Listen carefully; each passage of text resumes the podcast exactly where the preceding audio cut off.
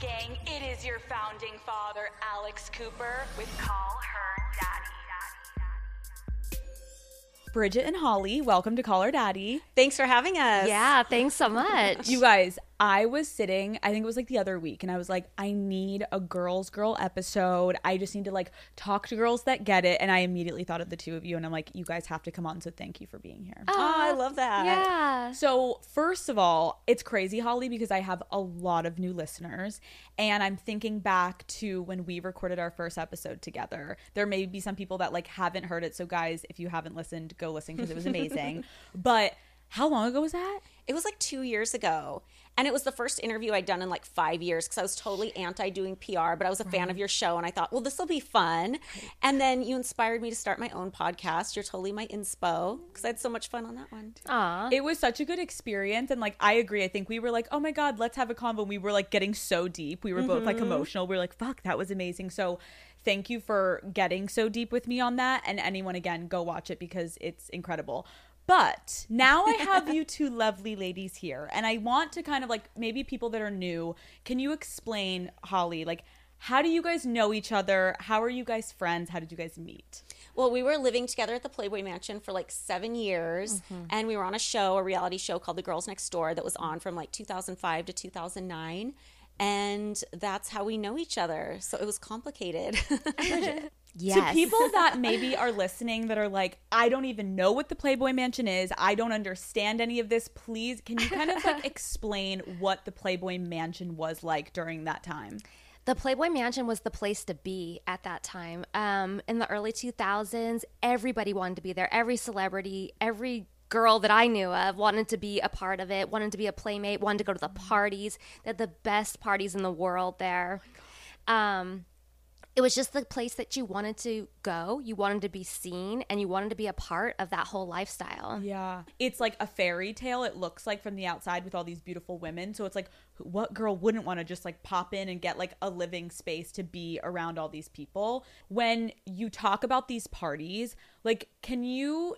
Na- like who was the most famous person you ever saw at a party like give some context like the caliber of people were that were at these places Well, at the time, it was like the biggest movie stars like Leonardo DiCaprio and mm-hmm. Jim Carrey and Cameron Diaz and people like that. George Clooney. Yeah, and the crazy thing is, like, nobody had like smartphones back then, and you were not allowed to bring cameras in. If you got caught with a camera, you'd be immediately kicked out. So people felt comfortable going there and partying. And like, Hef had his personal cameras there and personal videographers, but people felt comfortable that they weren't going to be exposed. So big celebrities felt comfortable going, and you would just see all kinds of people there. I don't think anyone ever in generations moving forward will ever experience that type of like anonymity when they walk into a room at a party. No. Like the concept and I I can imagine like it maybe was more freeing for a lot of people to know mm-hmm. like you're not going to I literally wake up the next day sometimes after parties and I see like I'm tagged in a video and I'm like, "Oh my god, like I smile like that?" Like or I'm like breathing that way? Like what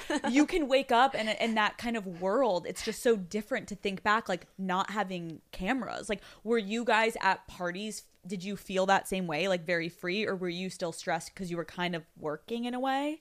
Well, when I was just a guest there, it felt very free and like you were mm-hmm. kind of a fly on the wall and just Yeah. watching everybody. But once we moved in and were Hef's girlfriends, you were kind of required to sit at the table the whole time unless you had to like run to go to the bathroom. And mm-hmm. you could get up and dance a little bit, but you were kind of like greeting everybody that came to say mm-hmm. hi to him. So it wasn't like we definitely didn't feel free, I don't think. No, Like, we we, had had to get trashed, but Right. We had to stay within eye shot of Hef and the area. Like we couldn't just go walking around and be like, "Let's go check this out. Let's go enjoy this party."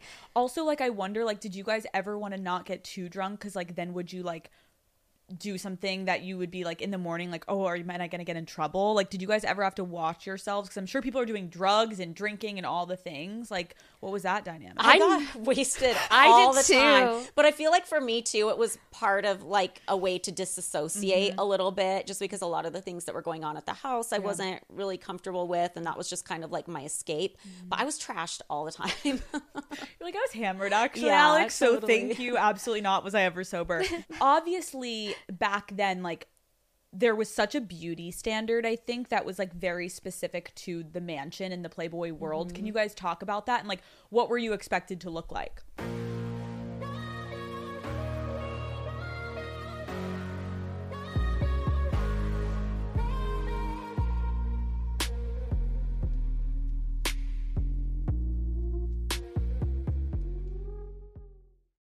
This episode is presented by Sparkling Ice.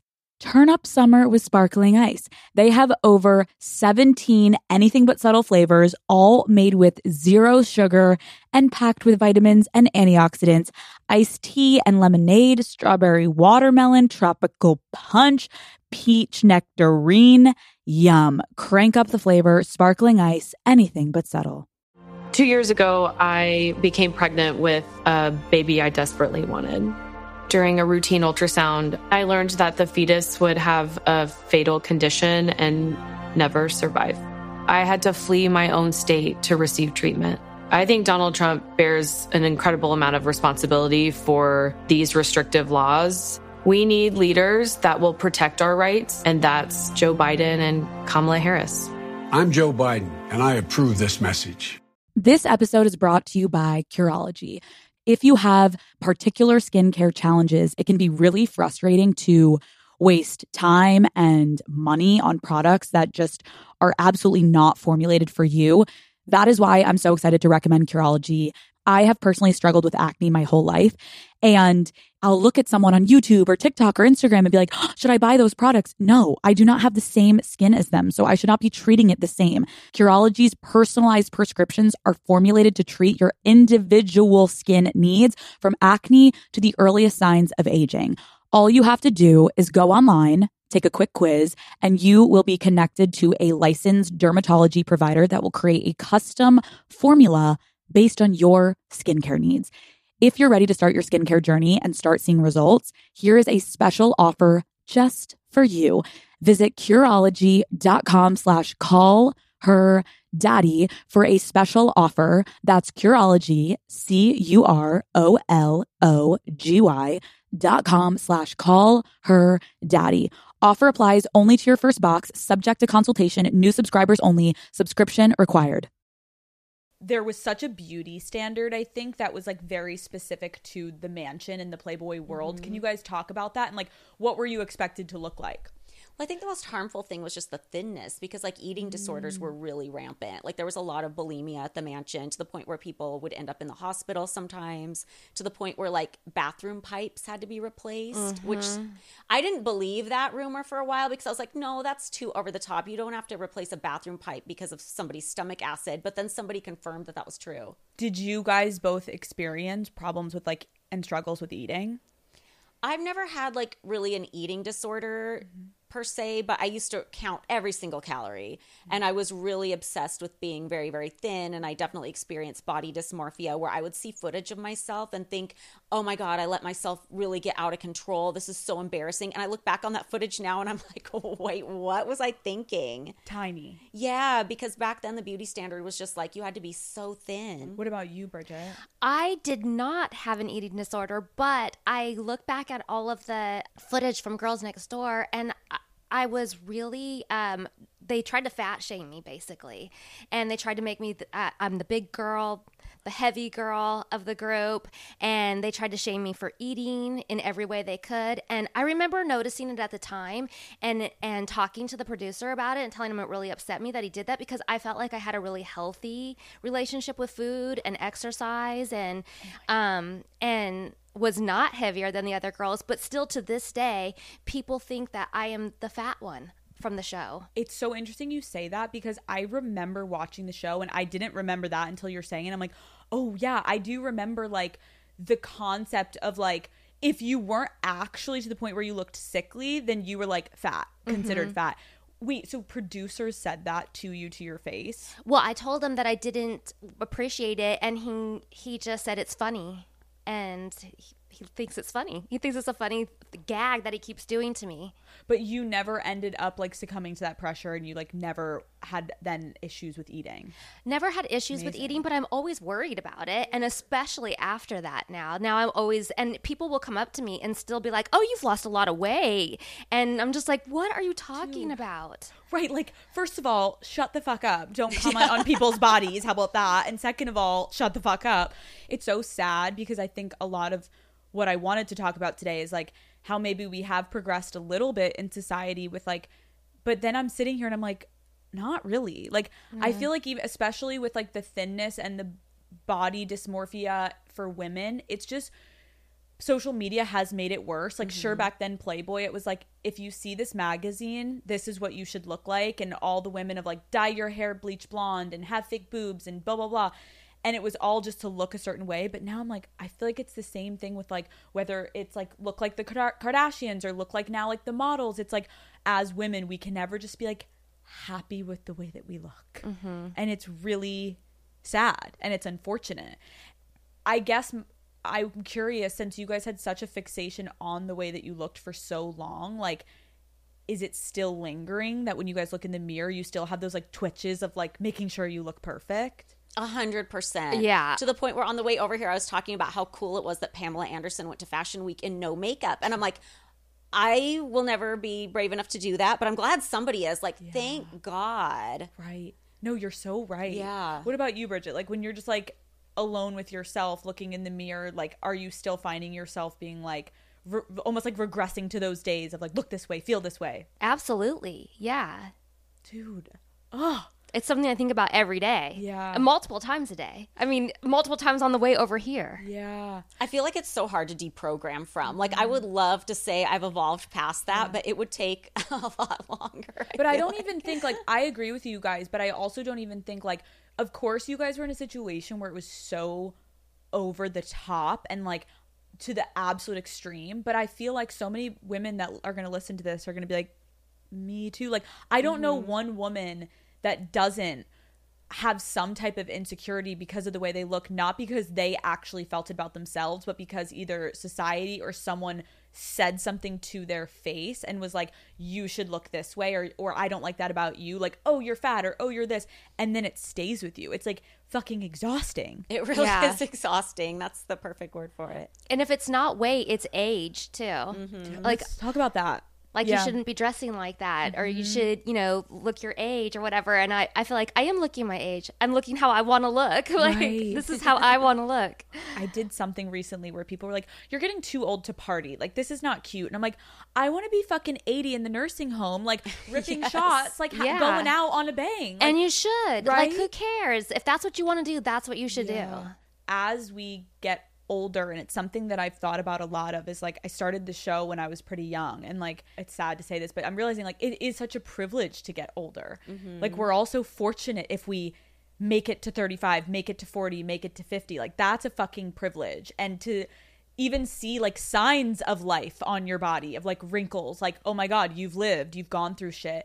But for women specifically that's just like once it's almost like when you hit 30 35 it's like well you're you're you're out of your prime it's over like can you talk to me about how you guys handle that Yeah, I mean that was definitely a thing at Playboy. I feel like the unspoken cutoff age for like a playmate was 28. Like there would be a few outliers here and there, but usually like 28 was kind of like, mm, she's 28, you know. And it's just like I never, I never want to put a limit on myself like that for anything. And I just feel like even being a mom too, like I have to be really careful about what I put out there because there's always going to be somebody who's going to say like I don't want to do anything to embarrass my kids, but I could just put out like a bikini picture that I think is cute and isn't even really sexy. And there's going to be people I know weighing in, like, you need to take that down. Like, that's inappropriate. and it's also like, why are really young women the only ones who are allowed to be sexy? Like, that's kind of like so true. a big If- eye roll. no, it's actually when you say that it's so interesting to me to be like if anything the young women should like refrain a little bit because you're getting to know yourself. Like mm-hmm. you want to like understand yourself before you're actually just like putting it out there to the world. Once we hit a certain age i'm like i know how to handle the criticism. I know that like men aren't shit that are objectifying me. It's like mm-hmm. we should continue to celebrate at every age. It's not just like our worth stops at a certain age but it's I could sit here forever and talk about it. It's Yeah. so frustrating mm-hmm. because you guys, I'm sure it's hard for you too. And I don't know if you can talk about this. Like, obviously, we're sitting here talking about these like prime years that people talk to you guys about, but I'm sure you guys probably would beg to differ of like that those weren't your prime years in terms of how you felt about yourself. Not at oh, all. Oh, I feel like life just keeps getting better and that I mm-hmm. want it to keep getting better. And I think that's the way it should be for everybody. Yeah. Wasn't there something about like people would take Polaroids of you and then they would grade your Polaroid and that would like determine what parties you were allowed to get invited to? Yes. Can you explain that? Well, when you would arrive to a party, if you were a female, they would take a Polaroid of you, and then Hef would go through all of them after the party and grade them like A, B, C, or D. D, you're not invited back. C, you're maybe on the big party list. B, you're like on all the party lists, like big or small. And then A, you'd get invited to like the pool parties and stuff like that. Dude.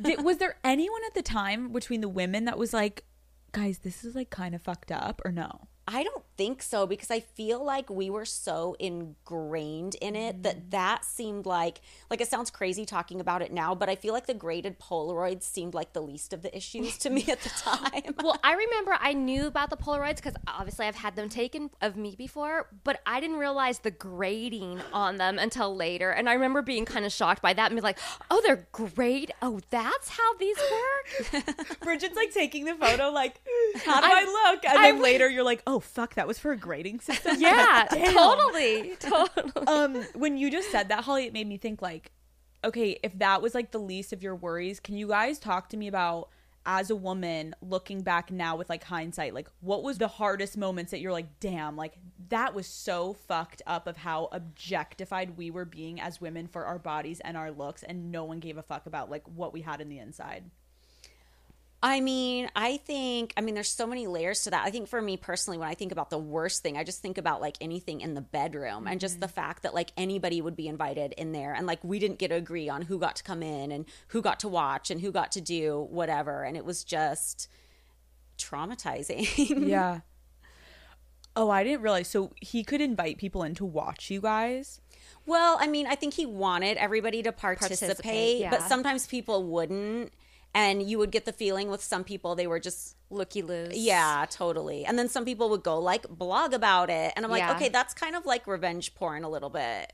You know what I mean? not even a little bit like full fucking blown Totally. what about you bridget like what comes to mind I mean, it definitely has to be the bedroom. It can't get any worse than that. But it, it also was like this the mean girls era that we like to mm. refer to because I just feel like we had no voice during that whole time. It was mm-hmm. really hard. Mm-hmm.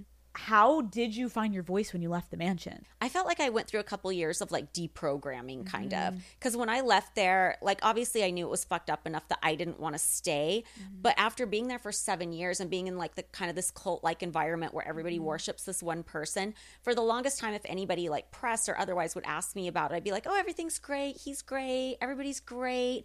Because I mean, A, I just didn't want to like get into it publicly. I just Mm-hmm. wasn't ready for that yet. And I thought that was the nice thing to do. But looking back, I'm like, I, it really took me a couple years to like deprogram and realize that a lot of shit that happened was like fucked up. Like, obviously, I knew I didn't like it at the time and I knew I had to leave after a certain point. But Also, even you just saying that, like, it makes me think about how there's so many people online that, and not even about you, just mm-hmm. like anyone that does something that they regret, even like women that did porn that they're like, I look back now and I wish I didn't do that. People are like, but you did it. Yeah. Like, you benefited from it. You're there. Like, you're famous because of that. Like, and mostly it's men saying this of being like, oh, well, you did it. Like, why are you so upset? Like, it made you who you are today. Can you talk about how you also deal with like that juxtaposition of like, of course, how you felt in that moment? How are you going to speak up about a man that was one of the most like highest men in power at the time in the world? Everyone knew this man. Everyone loved this man. Everyone wanted to be this man. And like, who were you, like little Holly Madison, to be like, actually, this is abuse? Like, Yeah. it- it just wasn't. You couldn't have done that at the time. Um. So, can you talk to me a little bit about that? Of like seeing those comments about that situation. Yeah, when people say that, I mean, I just don't really know what their point is. Like, am I, because I have two choices at this point. I can either lie and say, mm-hmm. everything was great. I got to be on a TV show because of it. So cool. But I'm really, if I were to do that, it'd be perpetuating a lifestyle that didn't make me mm-hmm. happy and a relationship that didn't make me happy and something I would never recommend for anybody else. Like, who cares if I was on a reality show because of it? Like, anything I've got to do since then, it's because I know how to fucking make lemonade out of lemons. And everybody just wants to act like he handed me every little thing I've done mm-hmm. since. And that's just not the case. True. Bridget, what about you when you left? Like, what was that like repairing your self image and and who you were independent of the mansion. I think I'm still working on that. Mm-hmm. I don't think I've done that yet. Um, I did. I kind of left and still did beaches, Mm-hmm. my beaches show for the Travel Channel, and um, still kind of hosted. And I just sort of put it all behind me. I Mm-hmm. didn't really like um, look back into it much at all or anything like that. I felt like I didn't for a second either because when you leave the mansion, you realize, fuck, okay, I have a, had a platform from being on a reality show, so I need to hit the ground running now if I'm gonna like survive. So you're in survival mode. You're not thinking about going back. Like it wasn't until a good couple years after I left, I was looking through that Girls Next Door coffee table book we did that had all these candid mm-hmm. shots of us because I was trying to find a certain picture, and I looked at myself and I'm like, holy shit, I'm fake smiling in all these pictures. Like maybe not everybody else could recognize that, Right. But I did, and I was like, wow. I noticed Bridget like you got a little emotional when you just said Well, that. I think doing this pod, not this podcast, yeah. but our po- Holly and I's podcast, um, is helping me like Mm-hmm. look back on some of the things and some of the things that I'd forgotten about, Mm-hmm. and um, and then I also started writing a book too, and that's kind of opened some things up, and I'm so I'm I feel like I'm just now in that area, but I don't think I did it before. yeah. Can you talk to me a little about that? Like how does it make you feel? it's it's a it's a roller coaster Mm-hmm. ride because like there's when we first started it was it was emotional and it was bad and i told holly when she first asked me if i wanted to do this podcast of recapping the show i was like oh yeah. Like i have great memories. Like everything's good. I have nothing bad to say. Like we're gonna be like the the you're gonna be like all oh, Opposites, oh yeah. yeah. I, that was an awful time. And i'm gonna be like it was great. It was amazing. And it, it that is sort of how it mm-hmm. is still. My mm-hmm. my recollection of everything mm-hmm. is um or my experience that i had with things was a little bit more positive than what holly had. Not that there wasn't negative things but like generally more positive um but we started watching the episodes and i told her i can't do this Yeah, we were ready to quit after like episode two. I was like, oh my God, I totally put this completely out of my head that they they did this to us to me in a particular episode and I don't even know how I can address this. Like the, I have there's nothing I can even say to try and redeem myself out of this. What was the situation? It was episode 2. So season 1, episode 2, it was supposedly our um our episodes. Holly was supposedly episode 1, I was episode 2 and Kendra's episode 3. And um episode 2 and it has me trying to get the playmates drunk and talking about how jealous I am that they get to get it and I don't and I'm sabotaging them and stuff which was not Never happened. true. but they show it, they cut it like I'm ordering them shots and making all these girls that are just there testing do all these shots to ruin their their test the next day and I'm just like how am I even supposed to like defend myself on this when it looks like that's what I'm doing and that's mm-hmm. how I feel. I'm so sorry. And I that's something that's so weird about podcasting which I'm like happy sad for you guys because like you said you're doing a rewatch podcast and it's it almost makes you have therapy sessions every week, right? Where you're Oh, like, it does. I think so, yeah. like fuck holly like we went through that we did that and again you guys knowing which must be kind of cathartic but also kind of fucked up to be like wait pause that's not how it went down that's Yeah. not what happened let's talk about sexuality a little bit when did you guys ever first start masturbating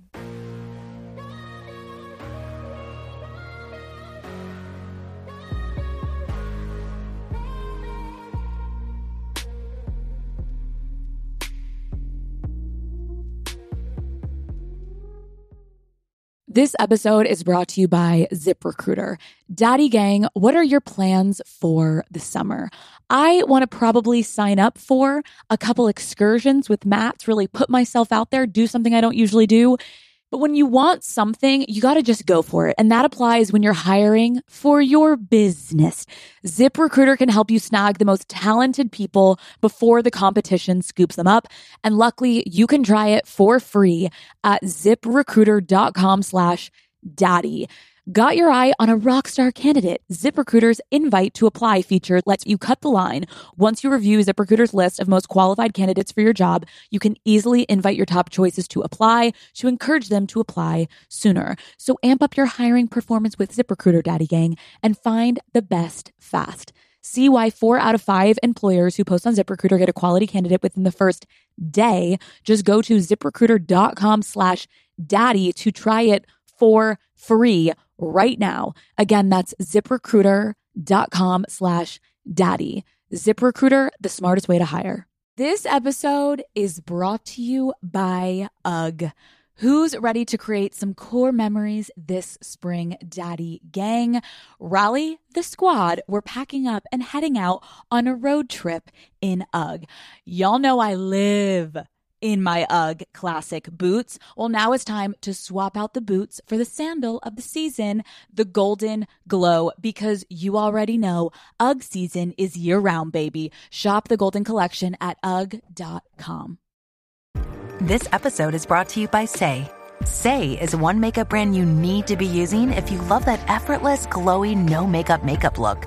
Exclusively at Sephora, Saie is certified clean and planet positive, going above and beyond to make sure each product is skincare packed, high performing, and sustainable. They have several award winning products like their glowy super gel and slip tint tinted moisturizer that hydrate and brighten skin for a dewy, sexy look. Shop the Saie collection now at Sephora. This episode is brought to you by Azo Vaginal Health Products. Most women will experience a yeast infection during their lifetime, but it is time to stop giving women's health the silent treatment. I think sometimes we get so anxious, we don't want to deal with it. Well, actually, yeast infections, you're like, I actually have to deal with this. I literally am so fucking itchy right now. That is what Azo products are for. They have an entire line of products designed to help balance your vaginal pH and protect your vaginal health. Azo Complete Feminine Balance helps restore the balance of good bacteria and for protection from yeast and urinary tract issues. Try Azo Dual Protection. Azo care that goes there. Daddy Gang, you can save 20% with the promo code podcast at azoproducts.com. That's A Z O products.com. When did you guys ever first start masturbating? Or even if you do or don't, I don't know. Oh, like when I was young, like I always functioned, Mm-hmm. I feel, in a healthy way sexually, like from high school onward. Yeah. But I just, I don't know if it was like I wasn't emotionally ready to deal Mm-hmm. with a relationship or the possibility of getting, feeling attached to somebody through sex. It's such a weird time when you're younger because you're like, that didn't feel good when I had sex with him. And then you're like, if you start masturbating, you're like, oh, I think this is nice, but also like, oh my God, don't let anyone know or else I'm going to fucking hell. And then it's like when you start having sex at that age, like it's really not about finding pleasure for yourself. Like it is still about the man. It's like, did mm-hmm. he get off? And there's like just so many weird things that come with that that it's just like, it fucks with your head. Can I say one more thing Yeah, about the masturbation before Please, you move please come back. come back. I will say that that is one positive thing for me that came out of the mansion and the upstairs bedroom thing is that um, that became very normalized Oh. with the Mr. Hitachi. Yeah, just like people would just like usually like roll over with their vibrator. Wait, stop. Yes. There was a bunch of vibrators, who you're like, Oh yes. Sorry. didn't have Let me an ex- orgasm. let me explain the scene really quick. Yeah, I'm like, wait, Bridget, what's the Mr. Hitachi? What the fuck? Okay, there's there's a vibrator called Mr. Hitachi. Okay. Is it called Mr. Hitachi? I thought it was, the or just Hitachi. Hitachi. Oh, maybe I call him Mr. Hitachi. He has like, a this, is the, this was the man in my life for seven years while I was at the mansion, okay? This is what got me off. but I'm just like, um, so we had those at the mansion. Dying. And um, I'm just gonna say that was like amazing, and that opened my eyes to what could happen. And um, I still have Mr. T- Hitachi today. I think we like asked for them for stocking stuffers one We year. did because they're incredible. if you don't have one, get on Amazon right now. Wait, what kind of, But what you does it have look to like? order it from the Hitachi site because Amazon sells knockoffs that break. Wait, oh no! what does it Buyer look like? beware. It's a giant thing. It's like Yeah. a jackhammer and Yeah. it's white. Oh, that big. With the, the brown big- thing on the end. yeah, it almost looks like a microphone. Yeah. Yes. Yes, You're and it's for backs and Oh. stuff too. Supposedly, you know that's what they, they say, but everybody knows what that's for. I actually was gifted one and I remember trying to use it. It's like that is like an arm workout. It's like kind of really heavy. You'll As get opposed- used to it. Oh, okay. Bridget's like, do you see these guns, bitch? Okay. um, okay, so you're saying, oh my god, I can't. You're saying, which actually I can understand, I guess. Like at that age, you're clearly not getting off because of him in the room, laying in the bed. He's like fucking about and to we're croak. not allowed to date. right. So you're like, my best friend is my vibrator. And there was a long period where there was no bedroom anymore either. So there was like three years or four years or Mm-hmm. something like that where, where there was just, we're not allowed to date and there is no bedroom. So it's like, Mr. Hitachi. Yes. oh my god, I love that. I'm like, now every that's gonna go on sale. we it's need a gonna start- graphic of like a sales- stocking, Wait, let me give like you a my Christmas Amazon stocking code. the- Nope, literally, Bridget. Get that coin, bitch. Let's go. Um, that's so funny. And so you literally would just be like, okay, fuck this. Like I'm gonna roll over and like, and then you ended up really leaning into being able to like, okay, I can masturbate and get myself off. This doesn't have to be full hell. yeah. And it didn't make me feel so embarrassed about it either. Like Yeah. I felt very, it, it made me feel like this is a natural thing that we, Yeah. sh- we should be doing. Yeah. Without getting like too graphic, because like when whatever you guys are comfortable with, I have a lot of a lot of women write in of just like being in situations that you're not comfortable, but not knowing how to speak up for yourself and basically being kind of pressured into doing something that you almost can't even comprehend until you have time away from it. Bridget and Holly, talk to me about just like those moments that, like, as a woman, you didn't know you were expected to have sex with this man or do all of this. Like, mentally, as young women, where were you at in just this experience with this situation sexually? I feel like I was just so in over my head and so drunk that first night. And like, mm-hmm. it's not like I didn't know that sex was going to go on upstairs, but I thought, well, this is my first time out with them. Who has sex on the first date? I'll just go mm-hmm. up and like see what's going on. But I was super wasted and, you know, shit just happened. yeah. Yeah. For me, I full on knew that that was going to be expected, but I too thought, well, the first night though, like surely I can just be like, oh, it's the first Yeah. night and like get out of this. And I didn't even want to go upstairs the first night, but then I was pressured by another girl who said, if you ever want to be invited out again, you better get your ass upstairs. Wow. Yeah, there was another girl who we call the recruiter, and there were different people who like functioned as the recruiter mm-hmm. over the years. And it's just interesting how these men who victimize other women often have like a woman, like a Ghislaine Maxwell type, mm-hmm. that will go out and get the other girls and make them feel comfortable or pressure them. Harvey mm-hmm. Weinstein had people like that too. It's crazy. It's like they make you feel like you actually have no choice, and it's like woman to woman, like let's go, let's do this, and you're kind of like I, I, I, I guess it's almost like the biggest bully that like leads the charge. That if you say no, you're completely done, and it's like you don't have a minute to think for yourself. When you say you knew you had to do these things, did like girls say that to you? Well, I had been hanging out long enough Yeah. that I knew what was going on up there, and I'd heard all kinds of rumors of what happened in the limo. And when Hef asked me the first time to come out, I said, "Oh, I've heard what happened, and, and I don't want to do that." And he was like, "Oh," and he just like laughed it off and was not offended by that. Yeah. So I knew, I knew that that was going to be expected Yeah. of me, um, and I, I put a lot of thought into that because it wasn't Mm-hmm. something that, like, I, I wasn't promiscuous. I didn't have like a lot of people that I had been with. That wasn't something I was like excited to be doing. Can you talk to me, Bridget, about like after that first night, what, what were you going through? torture in my own head that very next morning. Like, I felt ashamed. I felt disgusting. I felt like I really let myself down. Um, I felt really lonely. And I'm in a house where there's like a lot of people, but I'm like, oh no, I feel so lonely and feel so gross. And I have to get out of here. Like, I have to get out of here right now And then what happened?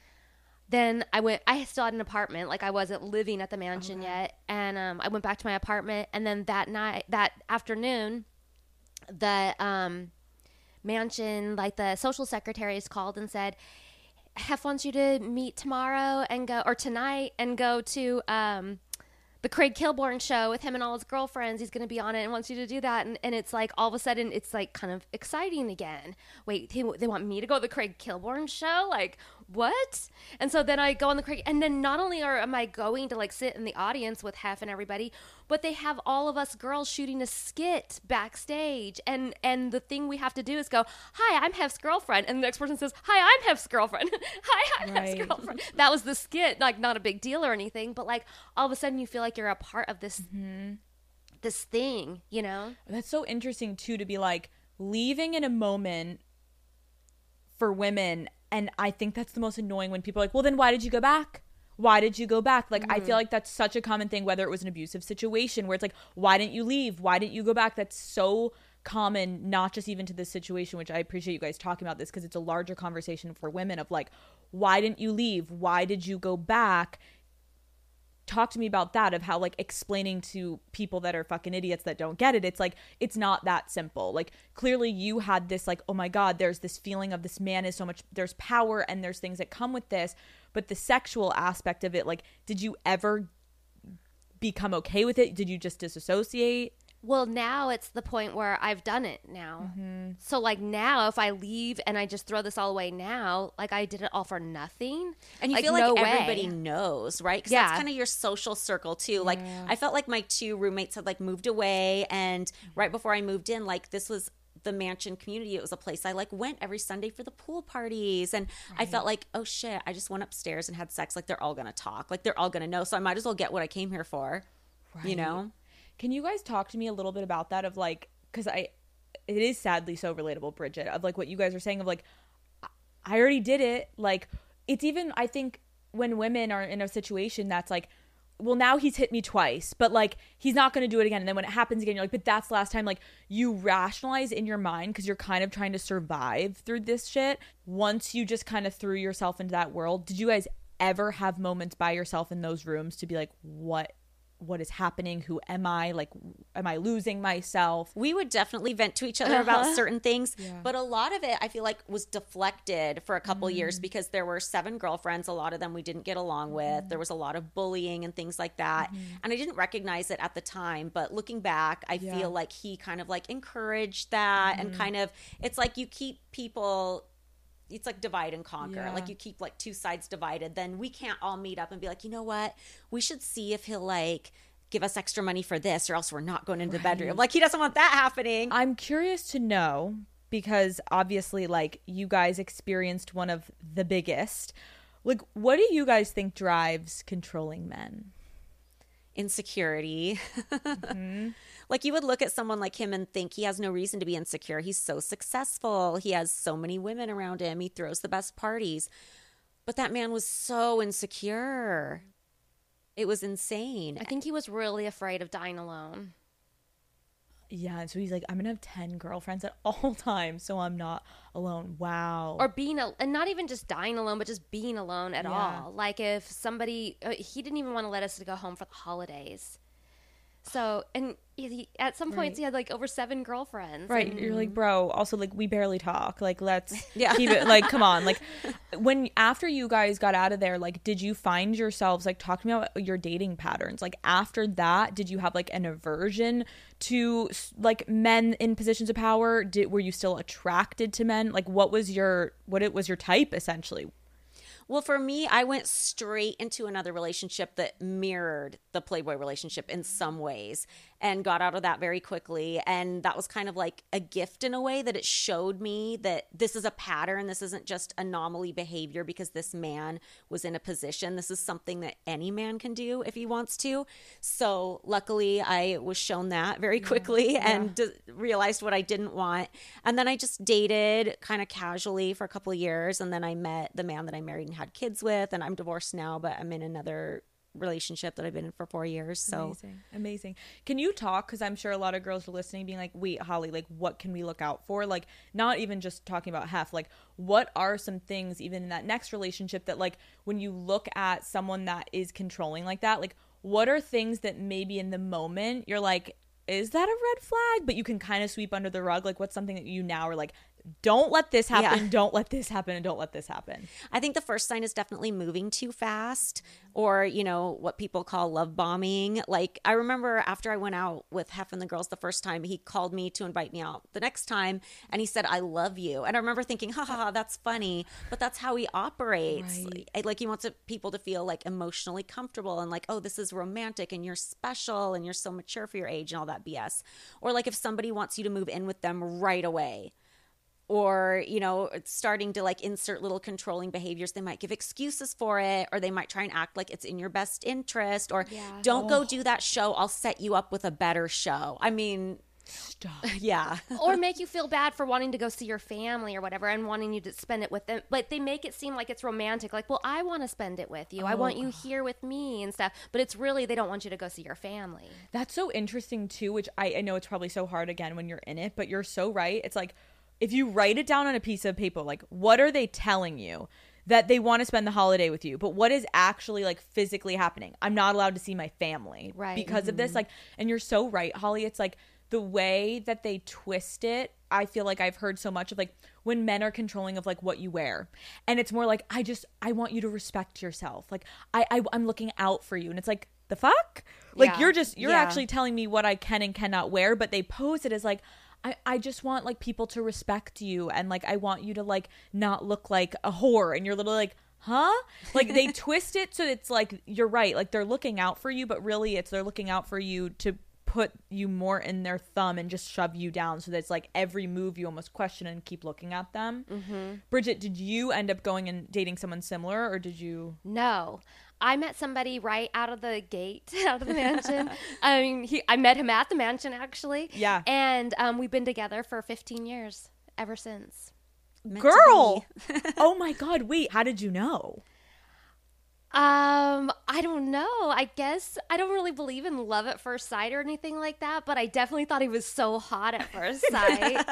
check And love that it had to be a little bit of a, a slow burn because I wasn't allowed to date, Yeah. but yet I thought he was really hot and he was a director. So I was producing a horror movie and I was looking for directors. Oh and so it started with like just some text, like actual emails, like business wise and, and working together like that. And then as soon as I knew my foot was like, it wasn't even fully out of the door, but it was like reaching over the threshold, we were like dating. oh my god. Your relationship to men i feel like it's really difficult as women when you're wronged by so many men and like treated the way that you were and spoken to the way that you were. Like is there like how did how did you like how do you feel about men in general and like the world? And like obviously it's not all men but like it's fucking hard to like go through what you guys went through and be like men are amazing. Like how did how did when once you left the mansion and you actually started to have hindsight of like what the fuck happened there? Like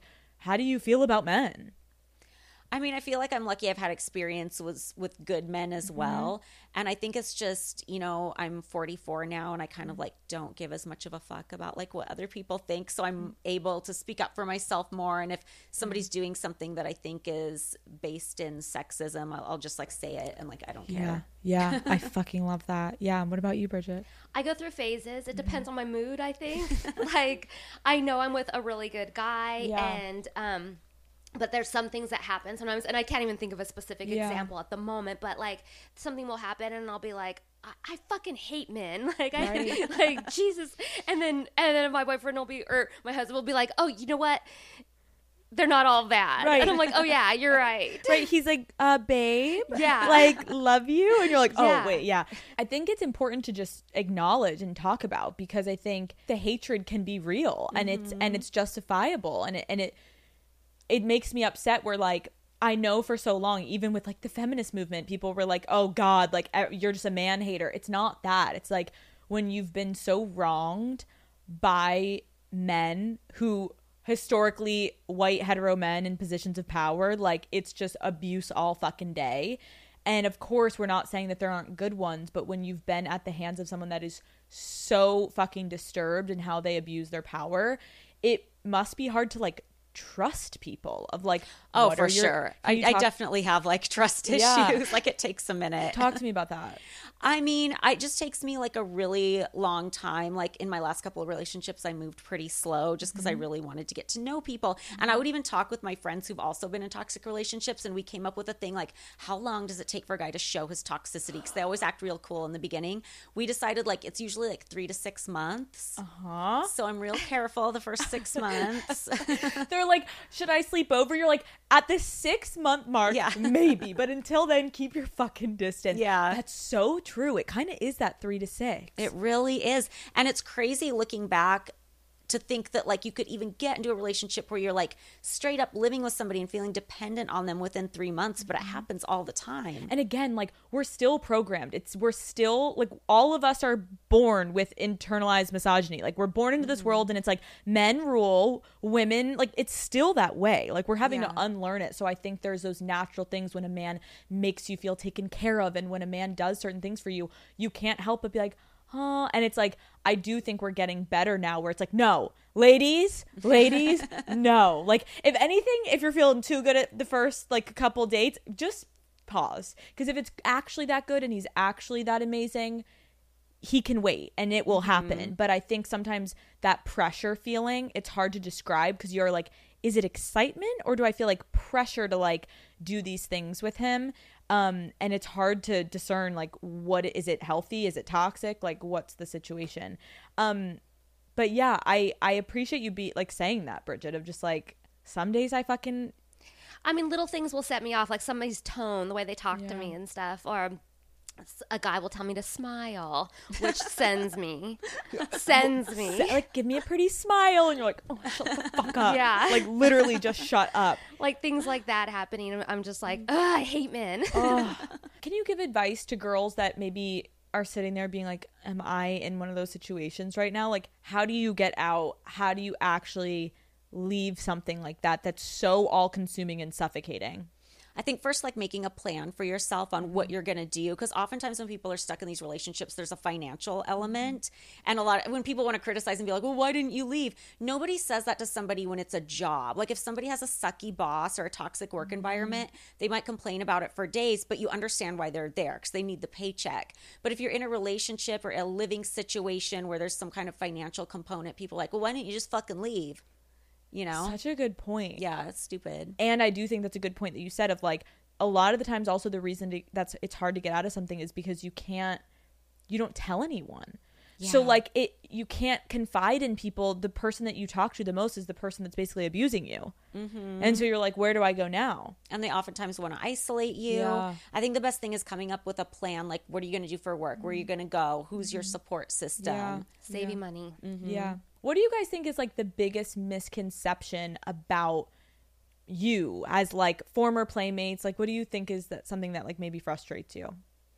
That we're one dimensional, I think. Unintelligent. Mm-hmm. Yeah. bimbos. I said that at the start of the show, and I'm still saying that 20 years later. People think we're bimbos. If you're blonde and have big mm-hmm. boobs mm-hmm. and we're in Playboy, you're clearly not very smart. What do you say to those people? I feel like I'm just tired of defending and I feel like I've proved myself. I have a master's degree. Like, we have a successful podcast. We've had successful careers. I mean, what more do you want? Yeah. Yeah. people are always going to say that. The mm-hmm. fact that I like pink, the fact, fact that I like Barbies, the fact that I love Halloween, all of that is like belittled and like you can't be mm-hmm. intelligent and like those things too. Yeah. It's so true. It's like if you are just like a beautiful woman that people like to look to, like look at, sometimes you're just reduced to your looks.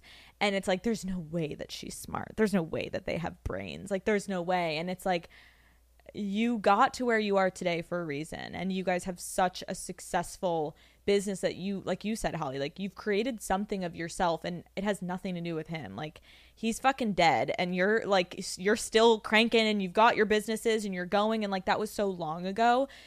I do understand why people are fascinated by it and mm-hmm. I'm sure you guys do at this point too just because it's such like a world people can't fathom but I do think there's a lot of themes today that we've been talking about that's like it is kind of relatable. It is women feeling like, well maybe if I just do it and get my foot in the door then maybe I'll get taken seriously. And and okay, maybe that made me feel uncomfortable, but like next time I'm going to I'm going to do it a little bit differently and then you get in the situation and you forget how powerful these people are and it just makes you feel like okay but next time like even you said bridget you're like i went home i felt like shit i felt disgusting but then i got the call and it's like it's hard to explain when you're in it what would you tell your younger self now where you're at just through life like we know as women we go through a lot you guys have been through relationships and experiences like young holly young bridget like now where you're at in your life what would you guys tell yourselves at that uh, young age Don't be so hard on yourself. I mean, it's easy for me to say now because I know like everything turned out fine, but I would go back and be like,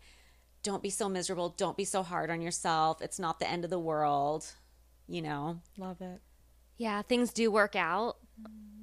Like, because there were times where I didn't think it was going to. Yeah. There was times where I was like, I have to have a plan B now.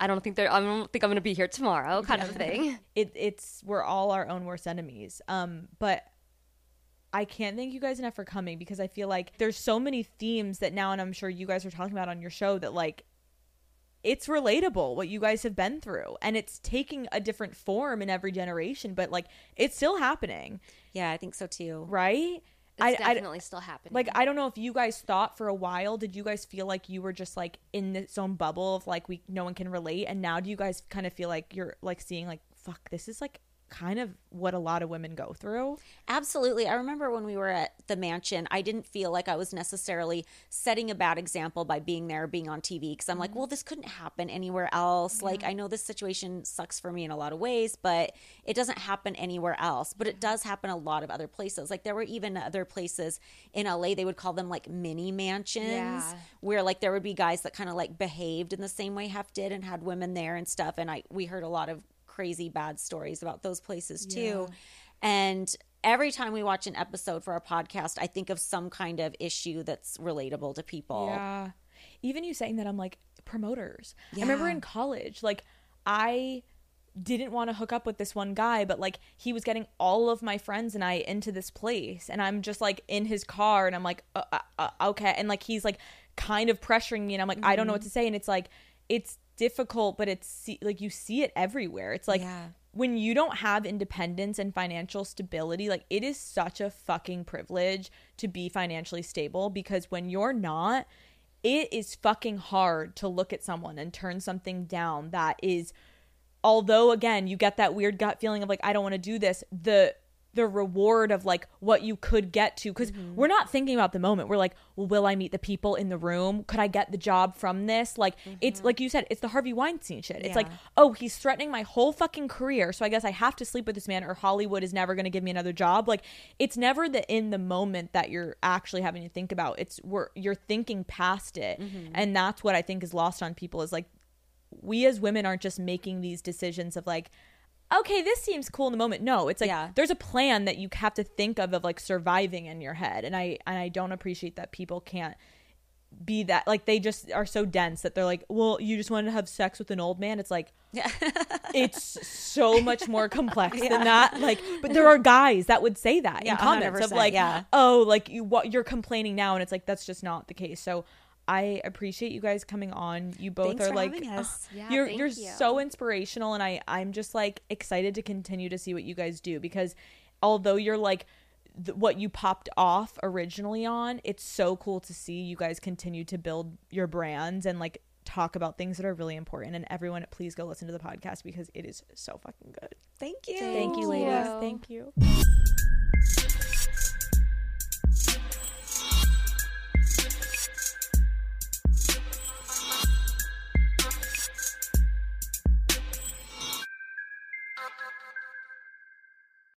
This episode is brought to you by DoorDash. Want zero dollar delivery fees? Try Dash Pass by DoorDash. Daddy Gang, I love being home. I love to be cozy, comfortable, laying on the couch. I can't tell you how many times I need something, but I am too lazy to get up and get out of the house. And sometimes I need food or groceries, you name it. Dash Pass gets it delivered right to my door and yours too. It is only $9.99 a month, so I think it's a really good deal, Daddy Gang. So get $0 delivery fees on eligible orders with Dash Pass, and new members get a 30-day free trial. Terms apply. Sign up today. This episode is brought to you by UGG. Who's ready to create some core memories this spring, Daddy Gang? Rally the squad. We're packing up and heading out on a road trip in UGG. Y'all know I live in my UGG classic boots. Well, now it's time to swap out the boots for the sandal of the season, the Golden Glow, because you already know UGG season is year round, baby. Shop the Golden Collection at UGG.com.